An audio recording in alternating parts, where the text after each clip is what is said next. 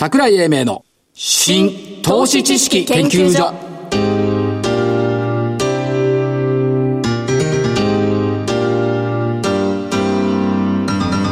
この番組は NPO 法人日本 IFA 協会の協力でお送りしますごきげんよう桜井英明ですそしてコメンテーター日本 IFA 協会副理事長正木明夫さんです、日本 IFA 協会の正木です。よろしくお願いします。日経平均反落反落でしたね。ですね、42円86銭安2万1800飛び3円といったところで、まあ、ニューヨークがね続落をずっとしているんでそうなんですね。これを受けた格好ということで特にまあアップルの下げがねきついですね。高値から20%下げてきて、調整相場かっていうふうに言われてますけども、ただまあ、より直後200円余り下げたとこもあったんですけども、まあ、下値を売り叩くっていう動きでもなかった。昨日ニューヨークは高く始まりまして、安く終わりましたからね。でもまあ、叩く動きはなかった。そうですねっ。ていうところですが、こんな時はどうしたらいいのかなって下がった時のやっぱり心理っていうのを考えるっていうのが一番重要かなとい。や、だと思いますけどね。でね、よく言われるのがね、株価が上昇していた時に利食い、下がり始めてロスカットした。そんなことできると思う？でまあ、さある意味、でもセオリーはセオリーじゃないですか。そうだ結果論としてそうなることはあるかもしれない。それからあの注意しましょう警戒しましょうってあの無意味な言葉？はい。注意してどうするんだって。いうね、でこれに負は雷動してもしょうがない、予期せぬ急落にあった時はどうするか。そこがポイントですね。まあ時折ね、ええ。5年に1回ぐらいこう遭遇するんですよ。はい。やっぱり重要なのはね思い出すことですねいや、今言った、桜井さん言った、5年に1回ぐらい遭遭遇するっていう、これも重要なことなんですよ。そうよ実は。そうよでだからね、例えばリーマンショックっていうのはまあ昔はバブルの方があったんだけど、はい。東日本大震災もあったありました。ブレグジットもあったはい。トランプ急落もあったはい。結果どうなったかっていうとやっぱ戻ってるんだよね。まあそうですね。うん。だからこの辺りつまり21世紀に入ってからの下落っていうのは騒がない踊らない乱れない慌てない諦めない、これが必要じゃないですか、はい。でね株式市場って人生と同じだと思うんですけどどっかでつじつま合わせてるのよね。まあ、ついつま合うように動いてるっていうのが、いや合うんだよねだからね。上げの次に下げが来てそしてまた上がるでしょ。はい。だから最近言ってるの下げなきゃ株上げれないって言ってますけどもある一定のラインを引いてはい。株価で見てみると上がった時の面積と下がった時の面積が同じじゃないかと思う。なるほど。そういうふうに考えると山より大きなねタヌキじゃなくてイノシシは出ないのよ。って言ってますね。というふうに考えることが必要だと思うんですよ。だからこういう時ってまあ現金持ってれば安くで買えるだろうって言うんですけど、下がった時に買うっていうのは現金は大体ないいや、とは言いながら、現金持ってる人がは、い。市場に入ってくるまでに時間がだいぶかかりますからね。そうそうそう。だからそういえった意味では、その空理空論理想論はいろいろあるんだけど、はい。結論は下げなきゃ上がれないんだからまた戻る、っていうふうに結論付けた方が多分いいんだと思うえいや、ところがね、周りが暗くなるとですね、どうもと、あの、夜明けが来るとは思えなくなっちゃって。そんなことないって何回夜明け来てんのよ。そういや、そうなんですよ。リーマン、東日本、ブレグジット、トランプって4回は来てんだよ、この5年で。ねあ、はいこの10年で。ということは、夜明けは来るのよ。いや、来ると思うんですよ。とでころがね、なかなかね、心理的にね、出口のないトンネルはないのよ。はい。なのに、それが見えなくなる。はい。だからリーマンの時も同じだよね。もう、もう終わったって。古くは1980年代にメリル・リンチは株は死んだとまで言った。言ってましたね。本当に死んだかいや、死んでませんでしたけど、あの時はね、あんまり呼吸してなかったです。でしょ？80年代全くベタなぎでしたもん。でしょ？でその時に、えーニューヨークダウのさ、いくらだった？あの頃、200ドルとかそのもんでしょ？そうですね。200、300ですね。持ってたらどうなってるの ?30 年経ってさ。いやいや、何十、何十倍？でしょ ?3 万で、3万ですから。うん、だからそういうふうにやっぱり考えるべきだろうということと、やっぱり自分のやり方見つけること、そこが大事なんですよ。うん自分独自のやり方を見出すっていうことでしょうね。うんいくつかそれ、そういうふうな、あの、考え方みたいなものありますからね、桜井さん。あると思いますよ。だからか、株は永遠に下がり続けなくちゃそれはわかりました。一つ。それからね、相場にリ、相場のリズムに合っている人の銘柄とか、そこから連想される銘柄を自分で発掘するってありなんだよね。ありますね。うんそこからその流れの先にありそうな銘柄を見つける。周りが暗くなっちゃうと、ここが見えないんですよ。そうそう。だからね、周りの暗さに負は雷動しちゃいかん。はい。いうところですよ。でしょうね。で、えっ、と、そうは言ったって。そう言ったってそうは言ったって暗いのよ。結果を振り返ると。先週の結果見てごらんなさいよ。古い、古いね。怖いですね。いや、今週はね、ちょっとね、本当にね、あの、低発するぐらいにね、ええ。髪の毛剃るぐらいにねええ、あの、反省してます。反省してます。私も。ゾウさんレノバ1356円から1189円×でしょ罰です。えー、アリさんセック3741、4875円から4405円×でしょ？はい。3902メディカルデータビジョンは、下方修正が出てですよ。そうですね。1745円から997円。はい。これはす、ちょっとね、本当申し訳ない。見間違い。うん。間違えました。まあ、短期的にはね。これだけじゃないんだよ。ストップ安をしたのもね、もう一回だ、相模ゴムっちゅうのもね、あ、ここには入れてないけどね。はいはいだから本当に、あの、下手くそでした。すみませんでした。6572RPA ホールディングスは16,920円から16,690円。バツ。アクアライン6173、飽きないない日もあったけど、2755円から2550円。バツ。はい。先週なんかしたらね、全罰をこれで逃れた。また全罰だ。なりましたね。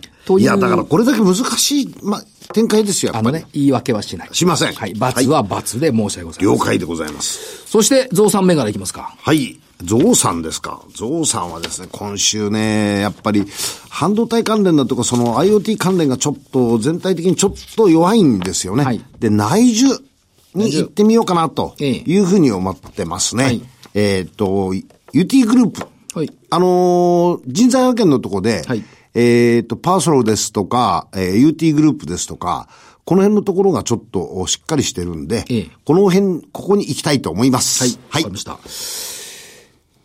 この間日経見てたら、タイヤ IoT の足場にっていう見出しがあったんだよね、あ、あの、大きなタイヤが出てたやつ。そうそうそう。はい。で、17年に4兆円だった世界市場規模が2025年に4兆7000億に増加する。タイヤ増えるんだよ。増えますね。カーシェアとか増えると、どんどん車乗るから減るじゃん、タイヤが。しかも、としかも、電気自動車関連だと、重いから余計減るじゃん。減るんですね。タイヤの需要が増えるんだったら、タイヤの原料のゴムだって増えるだろう。うんまず、多分。4185JSR。あ、JSR ね。でしょ？はい。それからね、先週、ラクオリア製薬のね、はいえっ、と、IR、大阪で一緒に、あのー聞いてきたんですけど、犬から人間へなんだよね。犬から、犬から人間。いや、アメリカで犬のはい。犬の痛み止めはもう実に販売していて、はい超人気で売れているっていうのがあるんですけど、今ね、いい食道逆流症。これがね、進んでいる。というのがあって、あとね、えっ、と、下痢型過敏性腸症候群。これもフェーズ1に入ってきた。どんどん進んできてるよね。そうですね。ということで、ラクオーリア製薬ね。はい。あ、創薬、創薬。ラクオーリア創薬。そうや、はい。それからね、サンキューいっぱい。お、PCI さん。PCI が、はいえっ、と、11月吉日にですね、吉日、はい。こういう書類って11月吉日だ吉日だ。ええ。えー、2018年9月決算を発表した。ということで、えー、次世代技術の研究開発、サイバーセキュリティ分野を中心に、やっぱり展開してきたということですよね。で、今期の業績を見ていくと、売上高が10.4%増。営業利益が9.8%増。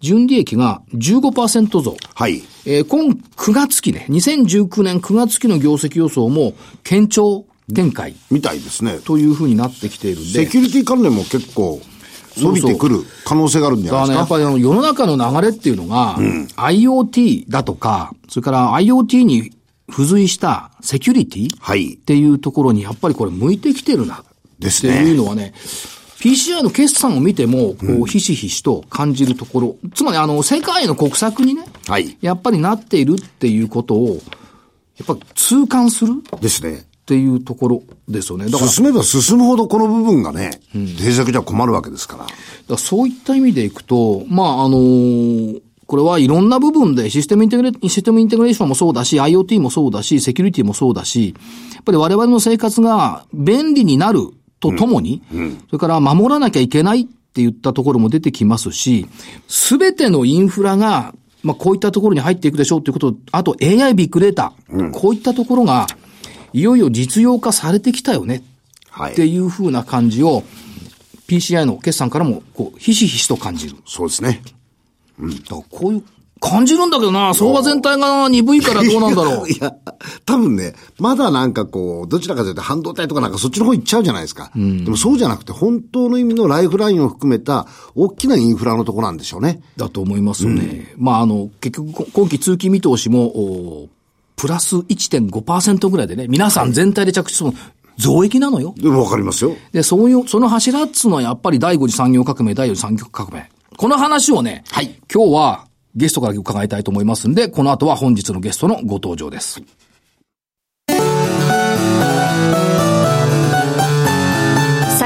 ネーの新投資知識研究所それでは本日のゲストをご紹介しましょう。証券コード3837東証一部上場。アドソル日清株式会社代表取締役社長上田富蔵さんです。えー、上田社長よろしくお願いします。どうもよろしくお願いいたします。よろしくお願いいたします。こちらこそお願いします。改めて御社の概要を今更ということなんです 教えていただけますでしょうか？どうもありがとうございます。まあ、おかげさまで1976年3月に創業してちょうど42年になります。はい当社は社会インフラ関連のシステム開発、また先進インダストリア事業のシステム開発、いわゆるシステム開発が主体の会社でございます。はい、東京、大阪、福岡、仙台と国内展開、そして海外では米国のシリコンバレー三納税、そして開発拠点といたしましては、中国、北京大連、そしてベトナム、ハノイ、ダナン、ホーチミンと。社会インフラはじめ、えー、日本のそれぞれの業界のトップ企業様とシステム開発のコンサルから設計、そして開発、保守メンテさせていただいております。2016年9月に東証一部に上場させていただきまして、日本の社会インフラの関連企業様、電力、ガス、鉄道、航空はじめ、また自動車関連、日本のトップ自動車メーカー様、あとは医療の機器のトップメーカー様はじめ、はい、大手のお客様としっかりと各メーカー様とも遠距離で、えー、バランスを取れた顧客基盤で安定してビジネスを展開させていただいております。社長ですね、突然ですが。突然ですが。社会インフラっていうのは、やっぱりこれ、まあ、世界的に伸ばしていかなきゃいけない部分、はい、そこの重要な一端を担っているということでよろしいでしょうか？そうですね。はい、やはりあの、日本のシステムは、老朽化対策ということが起こっております。これはもうビルでもダムでも、やはり40年、50年、30年経てば、やっぱり傷んでまいります。はい、当然、コンピューターシステムも、電力会社であろうが、道路、鉄道、航空でもですね、やはり30年に1回、20年に1回、老朽対策で新しくシステムを再構築せないといけません。はい、まあ、そういう意味で、そういう需要っていうのは安定してあります。まあ、特に当社の場合は、日本の社会インフラのエネルギー、電力と、で、先ほども申し上げました航空であるとか、はい、公共防災、まあ、そういう意味では安定したお客様の老朽化対策、特に、えー、エネルギーに関しては、あ分社化であるとか、自由化であるとか、これはまだまだ2020年含めてオリンピック超えてもですね、この需要っていうのはニーズがありますので、まあ、しっかりそこに今後も対応してまいりたいと思っております。つまり私たちの生活をソフト面で、システム面で支えてくれている。だから目に見えないんですけど、ないと困る会社なんですよね。そうですね。うんうん、ありがとうございます。まさに、えー、社員の方もですね、はい、やっぱり日本の社会を支えているという、そういうプライドで仕事をさせていただいております。うん、まあそういう意味では、いわゆるネット系のそういう会社もございますけど、はい、ゲームであるとか、ネットの e コマースの会社、はい、通販系のネットの会社ものシステムもありますけど、当社はまさにそういう e コマースとかネットをやっている会社、まあ社名は言いませんけど、まあ言えばすぐ分かるような会社の、そのネットのシステムの会社の基盤のシステムを実は何十人なっていう開発が入っております。まあそういう意味でいわゆるまさにインフラ、基盤、そういうシステムを手掛けて、お客様の開発から保守面で、はいえー、運用も含めて開発させていただいているということですね。そしてすごいところは、まあ、システムインテグレーター、それからまあ IoT 最近流行ってきてますけども、うんうん、IXT でした。い。ろいろ言葉あります。はい、セキュリティ面。はい。これをやっぱりワンストップで対応できるという技術力、はい、はい、これはやっぱり優れているということですね。そうですね。当社はもう、そういう意味では今、IoT セキュリティのアドソル日清とい。う形でブランドで、実はここ4年間、先般も、えー、フォーラムということで、はい、日本の大手のお客様、400名ぐらいのお客様を来ていただきまして、えー、IoT セキュリティフォーラムっていうのは4年連続で、えー、品川のグランドプリンスホテル高輪で日経産業新聞に2面に、はい、えー、その時の当日の内容、私も写真入りで、えー、出ておりますが、はい、まあしっかりとその IoT の復旧すればするほどセキュリティをどう守っていくかっていうのは、これはもう近々の課題でございます。はい。まあ、そこに4年前からしっかりと取り組んで、えー、実績もあって、今回は特にその事例を含めて、えー、海外からもゲストスピーカー、はい、来ていただきまして、まあ、大変好評でございました。これがね、すごいと思うのは、まあ、これ結構、毎年ぐらいこうおやりになってるじゃないですか。はい、で、えっ、ー、と、セキュリティの今、世界と日本の IoT セキュリティ最前線というテーマで今回おやりになりました。はい、で、えー、上田社長のご挨拶の中では、IoT セキュリティの隔離遮断データ保護の3つがキーコンセプトだ。うんで、こう入っているじゃないですか。一個一個じゃないですからね。そう。で、4年前から独自の新製品、うん、製品、ソリューションを提供してきたということですけども、えー、IoT の普及拡大によりセキュリティ、サイバー対策によるデータ保護が経営の根幹を占める重要課題だとおっしゃっています。すね、ここの隔離と遮断、はい、ここまでわかるわかる。データ保護もこれ絶対必要だ。そうですね。うん、というのがこう出てきてますんで、これそしてもう一つは、これ基調講演が、アーム社というのは、あの、半導体のアーム社ですか？全くその通りで、はい、これは実は、あの、ソフトバンクが。でしょ ?3 兆円以上かけて。はい、おっしゃる通り。それの、うん、イギリスの会社ですけど、はい、アーム社といえばもう本当に IoT のまさにコアの部分で、デバイスのですね、まさにやっておられる会社のバイスプレゼント副社長のアリンシャリンさんが来ていただきました。シャリンさんですシャリンさん。マリーニさん。マリーニさん。じ ゃいや、私でこれ見せ、あの見に、あの、見学させてもらったんですよ。はい。もうすごい真剣な人たちばっかりでした。当たり前でしょ。いやいや。当たり前でしょ。要するにね、あの、ひやか、要するに勉強に来てるっていうか、むしろもう実業に近いですね。そうですね。あの方たちは。はい。うん、だから、これから世の中ね、IoT とかで繋がっていくときに、うん、アーム社がセキュリティ戦略だ、脅威があるって言ってるってことは、これ世界の要請だってことですね。はい。もう全くその通りでございます。すごいんですはい。で、えっ、と、特許も多いです、本社。はい。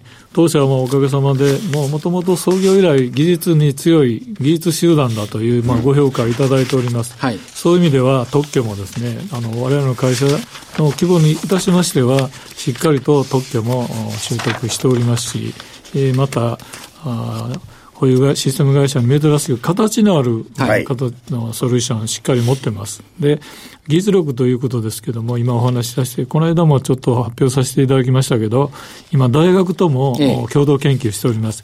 例えば、立命館大学とは、その次世代次世代のオペレーションシステム、OS,、ね、に関しての共同研究。慶応大学とは地理情報ですね、社会インフラやってます、防災であるとか、はいはい、地理情報関連で共同研究しております。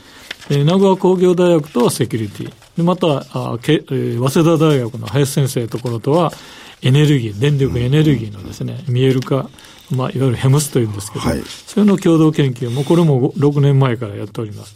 まあ、そういう意味では、まあ、大学とも非常に親しく共同研究基礎研究をですね、はい、えー、やっております。まあ、こういう当社の規模でそこまで、えー、積極的にやってるっていうのは、まあ、ちょっと手前味噌になりますけど、まあ、珍しいっていうんでしょうか。積極的にやってるというね、あのご評価いただいておりますあと、このコンピューターシステムの品質保証っていう言葉ってあんま聞かないんですけど、はい、品質保証の専門部門がある？そうですね、やはり私どもはやっぱり大手の先ほど電力会社、ガス会社様含めまして、うん、一括で受ける会社でございます。まあ、そうしますと、いわゆるプロジェクト管理ですね。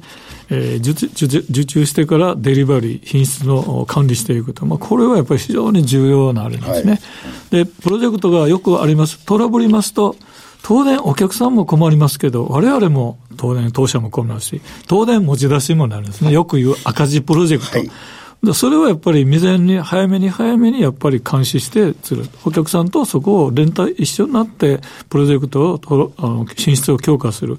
これはもう今後も大事です。当社はこの PMP というプロジェクトマネジメントプロフェッショナルところですね、はいはい、グローバルなまあ、それをですね、SE 技術者の4人に1人を保有しております。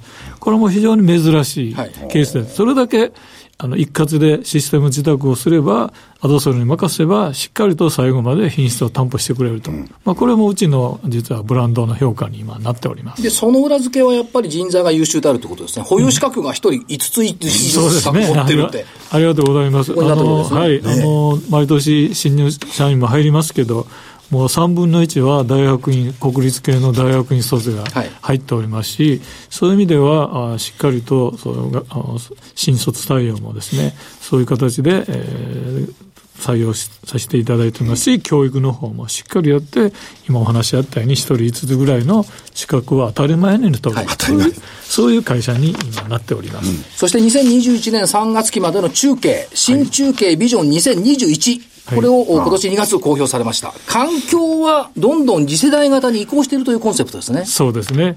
まさに、新中期計画ビジョン2021ということで、今年の2月に発表させていただいたんですけど、まさに、まあ、先ほどありました、社会インフラ、自動車、道路、航空、宇宙、防災決済と、すべてのシステムが次世代に移行していきます。はい、まあ、まさにそこに、開発のニーズもございますし、そして先ほどお話ありました、IoT、インターネットオブシングという、まあ世の中で言っておりますけども。御社だと、そう、IOX なんですね。そうです、ね。IOX。まさに当社は次の時代のこの中継化、IOX を目指すんだと。T だけじゃないよそうですね。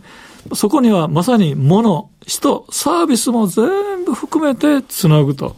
まあそれが、いわゆる政府が言ってますサイバー空間とフィジュアル、フィジカル。はい。まあで、物理空間と現実ですね。まあ、その融合のところに、えー、しっかりとビジネスが、まさに政府が言ってる状況であります。で、まあ、業績目標としては2021年3月期売上126億、営業利益12億。そうですね。利益率が9.5%、これを目標としているとはい。まあ、おかげさんで、前回の中継も1年前倒しで達成させていただきましたけど、はいはい、まあ、今回の中計画も2021年には126億の営業利益12億ということで、うん、営業利益率9.5%を目指して、えー、参りたいと考えております。うんで、ここからワクワクするんですワクワクする。事業概要が、やっぱり、社会インフラ、先進インダストリー、IOX 総合エンジニアリングと、こう来てますけども、社会インフラ、やっぱりエネルギーというのは電力、ガス、はい、道路、鉄道、航空、宇宙、公共、防災、通信ネットワーク、これも全部必要。はい、で、先進インダストリーは次世代 EV 自動車、産業機器、設備機器、医療機器、日本のものづくりの IoT 化。次世代型の決済システムは、これ、フィンテックっていう絡みにはなってきますよね。全くそうですね。から IOX の総合エンジニアリングとしては、えっ、ー、と、先進 IoT テクノテクノロジーを活用したシステムインテグレーション、ソリューション、利益成長ドライバーはここだみたいなところがあって、今期については社長、上期は売上で前期9.9%増、営業利益、えっ、ー、と30.5%増。はい。背景はどう見たらいいんですか？そうですね。はい。はい。もう本当にありがとうございます。あの、非常に好調でございます。上期は電力、ガスのエネルギー関連や、先進自動車関連、EV などの次世代自動車のビジネスが拡大しておりますし、特に当社の場合は、あ日本のトップ自動車メーカーさんの開発を持ち帰ってやれる。まあ、それぐらい信頼いただいて、実はやっております。まあ、ここもまだまだこれから、まあ、最先端の自動運転 AI でとまた IoT 機器向け、まあ、医療機器メーカー様で、まあ、国内トップメーカー様のセキュリティソリューションであるとか、まあ、そういうのが始まっておりますので、確実にまあ手応えも感じております。まあ、結果、上半期の先ほどの数字で過去最高の売上と最高の利益を更新することができました。うん、頑張りましたと。これからも頑張りますと。ありがとうございます。頑張りましたよりかも、これからの方がワクワクしますね。そうですね。まあ、えー、本当にだんだん手の内にこう見えてまいりましたので、えー、当社がいろいろ投資選択しているところが、まさに今の市場にやってるんじゃないかなと思っております。はい、通期でいくと、売上115億、営業利益8億8000万、8.8億ということです。まあ、順調に推移とそうですね。まあ、あの、この辺はまた、あ数字が見れればですね、また早く発表してですね、はい、えー、株主様に早くアナウンスしたいと思っております。それから将来に向けた投資っていう部分ですが、持ち帰り開発という言葉が出てきます。そうですね。これはどういうことでしょうか、はいこれはですね、やはりあの、我々の IT の開発って大規模なシステムになればですね、お客様のところに行くとか、お客様のご指定の場所でみんなが開発して集まってやるケースっていうのは比較的、はい、そのそういうのをケースが多いんですけど、ぱり当社の場合は、お客さんのところに行くんじゃなくて、アドソルの開発場所で、はい、そして設計以降はもう全部アドソルでやってください。まあそういうのをいわゆる持ち帰るというんですけど、はいそういう引き合いがかなり増えてきております。これ最初、顧客からの信頼の裏返しですね。全くそうでございますね。はい、やはりセキュリティであるとかか、いろいろガバナンス、コンポレンスも含めて、持ち帰りをさせていただくっていうことは、もうそれだけのご信頼がないと、はい、これはできませんので。まあ、それが今、非常にそのニーズが高まっておりますで何がすごいっていうとですね、うん、開発環境の整備でオフィスの拡充というのがあるんですが、はいこの間、中国とかベトナム、ダナンとか、これ拡張されたと聞いてます。はい、そうですね。東京も場所足んないとおっしゃってるんですおっしゃる通りです。そういう意味では、関西の製造メーカーさん、まあ、お客様自身も実は、もう裏話をしますと、あるトップ自動車メーカー様も、とか医療機器メーカー様も、静岡の方であるとか、はい、例えば小田原の方で、開発センター持ってますけども、やっぱり技術者集まらないんですよね。今の若い技術者は、我々の社員もそうですけど、パートナー、当社もパートナーさんをたくさん、月にやはり7、800人ぐらい常時、協力会社さんも使ってます。だけどやっぱりそういう方も含めて、やはり、えー東京都内であるとかですね、23区内であるとか、まあそういうところで、えー、一緒になってこう都内で仕事をするとかいうケースが多いので、昔ものづくりですと、地方でも集まりましたけども、はい、IT 技術者はやっぱり、えー、情報で仕事が終われば渋谷でやるとか、はい、新宿で遊ぶとかですね、はい、やはりそういうところで、えー、社員のモチベーション、技術者のモチベーションやることによって、また朝からまた頑張ってやりましょうということになるんで、そうしますと、やはり持ち帰って、えー、こちらで開発センター、はい、今だから東京、大阪、福岡、もうすべて今、事務所、オフィス拡充今、足りないんで今、拡充して、はい、まあそういうところにもしっかり投資しても、先ほどの利益の計画は十分達成できます。これ、参ったって感じ。そうですね。参ったって感じ。中国は3倍ぐらいの規模にしたんですか？そうですね、中国。開発で3倍ですそうですね、北京と大連に開発センター持ってるんですけど、今回、先週、大連の開発センター3倍に拡充してまいりました。はい、非常にえー、あの、仕事もしやすい環境になりましたので、えー、まあ、お客様も来ていただいたり、大連の領事も来ていただいて、オープンセレモニーやりましたけど、まあ、大変好評でありまして、逆に社員も、社員も含めてモチベーション上がるので、ええ、まあ非常にお客さんも喜んでいただけるし、社員もそうですし、まあ我々あの経営者としてもまたそういう環境で整えられたっていうのは、これをもっともっとこれから拡充していきます。うん、で、まあ、研究開発をなされてるわけですけども、テーマとしてはやっぱりセキュリティっていうのがキーワード、IoT もキーワードだと思いますけども、まあ、そのセキュリティの取り組みというのでいくと、そのさっきのその10月12日、えー、IoT 時代のセキュリティフォーラムを、これ4年連続開催ということで、グランドプリンスホテル高菜で主催されました。さっき申し上げた隔離遮断データ保護がコンセプトでしたということですが、これどんな感じですか？そうですね。やはりあの、セキュリティっていうのはもうそれぞれ皆さんオフィスで事務、あの事務される方も含めまして、オフィスの中で今まではウイルス、サイバーのウイルス対策ということで、もうそれが入れれば大丈夫だという時代だったんですけど、実はもうその時代はとっくに済んでまして、もうつながってるネットワーク自身を遮断隔離すると。はいはい。ウイルスが入ったよウイルスの感染したよって分かったから言ったって、実はもう何の解決にもならないんですよね。はい、今までは多分そういうことだったんですね。はい、ファイア、ファイアオールってちょっと専門的にはありますけど、壁を作って入らないようにするって言いますけど、壁を越えて入られたらもうどうしようもないんですよね。そういう意味では当社は4年前からネットワークの隔離、そしてデータを遮断する、そして、えー、最近はしっかりそのデータを保護するという、この3つのコンセプトで、だから従来のセキュリティ、サイバー対策っていうのは、やはりちょっと一世代前のそういう考え方だということです。従来、それともう一つあれですよね、データというのはなんかみんな取り放題みたいなね、ことは悪いですけど、それはやっぱりこれ保護しなきゃいかんというふうに世界が変わってきたということですね。そうですね。もう全く今おっしゃったように、こう、今回オリンピックの件もありますけど、サイバー対策に対するセキュリティのデータ保護、これはもう経営の根幹いるんですね。はい、で、欧州の EU はですね、一般データ保護ということで GDPR というのを発行しました。だから、欧州にそのネット系の会社が必ず個人の情報で、この私の情報はこう、あの、こういう形で使っていただいてもいいと、契約がなかったら持ち出せないってなってますし、はいもう中国はもうご存知のように、国家管中国自身はしっかりとデータを管理するという、まあ、国の国策ですけれども、なっておりますし、インドネシア、ベトナムも最近はデータをしっかり守るという、なります。で、当然アメリカの本国も、この間10月にカリフォルニア州で全米初の IoT セキュリティフォーラムというのが通ったんですね。はいで、日本政府もソソサエティ5.0っていうガンガン推進してますよ、これ。はい。だから、そうなればなるほど、今言いましたように、はい、データをいかに守るかということなんですね。特に、えー、先般も当社のフォーラムで、えー、説明しましたけど、はい、特に医療関係の情報なんかは、はい、まあ普通の大体20倍ぐらいの価格で、まあ闇取引したりしてるんですね。それだけデータをいかに守るかっていうのは、今後の成長のじのキーワードに実はなってまいるわけです。となると、やっぱり御社が取り扱われているそのリンクスという、はいこのソフトは重要ってことですね。そうですね。はい、あの特に今回は、まあ、あのニューテク社という協賛会社さんのそういうハードサーバーのメーカーさんですけれども、そこに入れていただいて、そしてデータをしっかり守るということで、まあ、特に今回のフォーラムでは、あまあ、名前を挙げさせていただければ、コニカさんであるとか、はい、パナソニックさんであるとか、セキュリティのラックさん、でまたそういう三井屋さんである、はい、まあ、皆さん、それだけ業界でしっかりやっておられる会社さんを実は協賛していただいて、はいはい。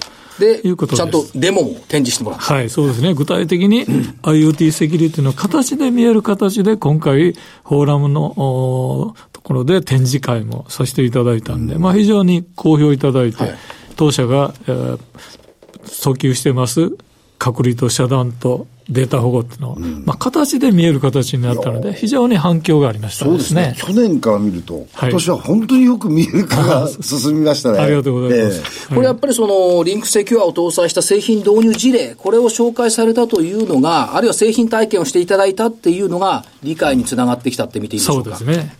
もう本当にそういう意味では、あ製品の導入事例が、あの、実際、展示会場で体験していただけたと。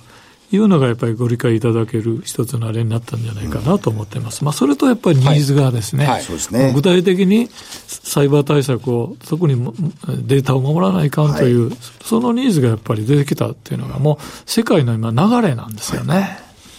まあ、11月13日の日経産業新聞にこれは記事として載っかってますんで、ホームページにも概要掲載されるとそうですね。はい、もうぜひご覧いただければありがたいなと思います。これはどうですか？やっぱりセキュリティに対する認識っていうのが、世界中、そして日本で変わってきたと考えてよろしいでしょうか？全くおっしゃる通りで、やはりそのデータに関して、今までは、まあ、個人情報を管理するという、まあ、そういうレベルであったんですけども、はい、それがですね、世界を、だから今 AI って言ってますけど、AI もやっぱりデータをいかにたくさん貯めて、はいそれをどう分析してビジネス経営に効率化するかということですので、やっぱりデータを守るということに対しての、やっぱり世界のやっぱり、えー、なニーズといいましょうか、重要性といいますか、大事になってきている。まあそういうことが今回のあの反響が多かったんじゃないかなと思ってます、はい、ここまで上田社長のお話を伺ってくると、潮目が変わったんだなと。そういうことですね。いう感じですね。そうですね。はい。それももう、もう、追い風というかね、追い風を一緒に持った潮目。なそう、なんかね、目に見えるようでしたね。ね。この間の、うん。ということで、まあそういったところをホームページもいろいろぜひご覧いただくと、世の中こう変わるぜっていうのはよくわかりますよね、はい、もう見える形でやっておりますし、過去のデータを含めてですね、やはり当社が訴求してます IoT セキュリティ、隔離と遮断データ保護、これに対して、まあどんないろんな業種で、特に最近は医療であるとか、工場もそうで、うん、医療機関なんか特にやっぱり、もう具体的にも始まってます。はいまあ、介護施設のそういうデータを集めたサーバーに入れていただくとか、公共施設であるとか、あまたあそう医療の現場のですね古い医療機器のサイバー攻撃をどう守るとかもう具体的に始まっておりますのでまたそういうのをまたおいおいこれからホームページとかまたこれからマスコミ等にも発表していきたいと思っております、はい、楽しみをお持ちしてます、はい、最後に上田社長あの投資家さんにメッセージを頂戴できればありがたいんですが。ありがとうございます、まあ、当社はあ創業40年しっかりと社会インフラまたは先進インダストリー IOX という3つの事業で今後も市場ニーズをますます高まる市場ニーズに対応していきたいと思っておりますし、また IoT セキュリティや地理情報システムなど、まあ、様々なソリューションをワンストップで提供しております。まあ、そういう意味では、まあ、豊かな社会の発展に貢献してまいりたいと考えております。特に最近は ESG という環境、またソーシャル、またガバナンスということで、ESG 対応も、もともと当社がやってるビジネスっていうのは、社会インフラ、防災であるとかやっております。うん、まさに水、エネルギー、というところですので、まあ、含めて世界の潮流であります ESG、当社のビジネスが ESG 対応もできておるということです。まあ、そういう意味では、中継計画2021年3月期は売上高126億円、営業利益12億円のこの達成をしっかりと目指してまいりたいと思いますし、12期連続の増配もうこれも達成していきたいと。まあ、引き続き株主様のご期待に応えていきたい、考えておりますので、引き続きのご支援とご鞭達のほどよろしくお願い申し上げます。今日はありがとうございました。こちらこそどうもありがとうございました。本日のゲストは証券コード3837東証一部上場アドソロ日清株式会社代表取締役社長上田富蔵さんでした。ありがとうございました。ありがとうございました。ありがとうございました。資産運用の目標設定は人それぞれにより異なります。個々の目標達成のために、独立、中立な立場から専門性を生かしたアドバイスをするのが、金融商品仲介業 IFA です。NPO 法人日本 IFA 協会は、企業 IR 情報を資産運用に有効活用していただくため、協賛企業のご支援のもと、この番組に協力しております。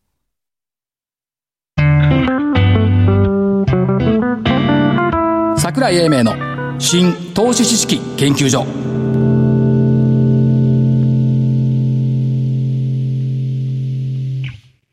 この番組は NPO 法人日本 IFA 協会の協力でお送りしました。なお、この番組は投資その他の行動を勧誘するものではありません。投資にかかる最終決定はご自身の判断で行っていただきますようお願いいたします。しかし、あれですよね。やっぱり世の中進んできてるなっていうのがね。実に感じられます感じられますね。進んできてるっていうかもう、だんだんだんだんなんかこう、いろんなものへ対応が忙しくなる。うん。だからスピードを持って企業もね、うん、進化してるっていう感じがしますけど、正木さんも忙しそうですね。故郷を迎えた割にはね。いやいやいや、おかげさまで忙しくさせていただいておりますよ。えっと、一、えっと、11月23日。はい。また、あの、桜井さんに、えー、今度は福岡に行っていただきます。福岡。えー、1月、11月23日。台風来ないだろうね。大丈夫です。あ、そうですか。この時期は。はい、えー、えー、と、福岡、えー、の福岡駅、中央口、えー、つくし口にあります、TKP ビジネスセンター。えー、301号室で、えー、セミナーをやっていただきますので、深城先生と桜井さん。深城先生っていうのは会計士税理士、ね、会計士税理士ですね。はい。はい、えー、でお、やっていただきたいと思います。お申し込みは0120-77-8940。0120-77-8940。インテリックスまでお願いいたします。ちょっとそれインテリックスのコード番号じゃん。8940。そうですよ。あ、そうなってんこれ全部そうなってるんです。薬師丸。はあ。そうなっております。はい。あ、珍しいですね。こんな遅く気がつくなんて。はい。はい。えー、60代から楽しく始める株1年生。はい。自分で小遣い稼ぎましょう。いいですね。これね、本当に出版になっちゃったのよ。なりましたね。12月7日出版予定。しかも日にちも決まった。今日ゲラを全部入れて。はい。なんかね、期末試験が終わった後みたいな感じなの。あ、そうなんですか？これね、書いたことある人じゃないと分かんないと思うんだけど、はい、ゲラを構成してね、ええ、出版社に全部入れると、はい、すっげえ開放感よ。今までどっかで重たいのこれがあると。明日ゆっくりできる？できない。どうして？そのしわ寄せが他に来て そういうことですか他の資料と他の原稿やらなきゃいけない。お忙しいですね、桜井さんも。いや、忙しくないとほら食べていけないから。そうですね。ということで、まあ、あの、重たい雲が、はい。覆っておりますが。まだ垂れ込めてますよ。私の雲は20日には晴れる予定なの。おおそうですか。勝手雲ってやつは。あ、勝手雲。勝手雲晴れますか ?20 日にね、白くねじれてるのよね。ということは、暗いところから白くなる。そう、だからさっき正木さんがトンネルがない、出口がないとか言ってたけど、あると思うんだな。20日ぐらいにあるかもしれない。一応て白くねじれてるからね。はい。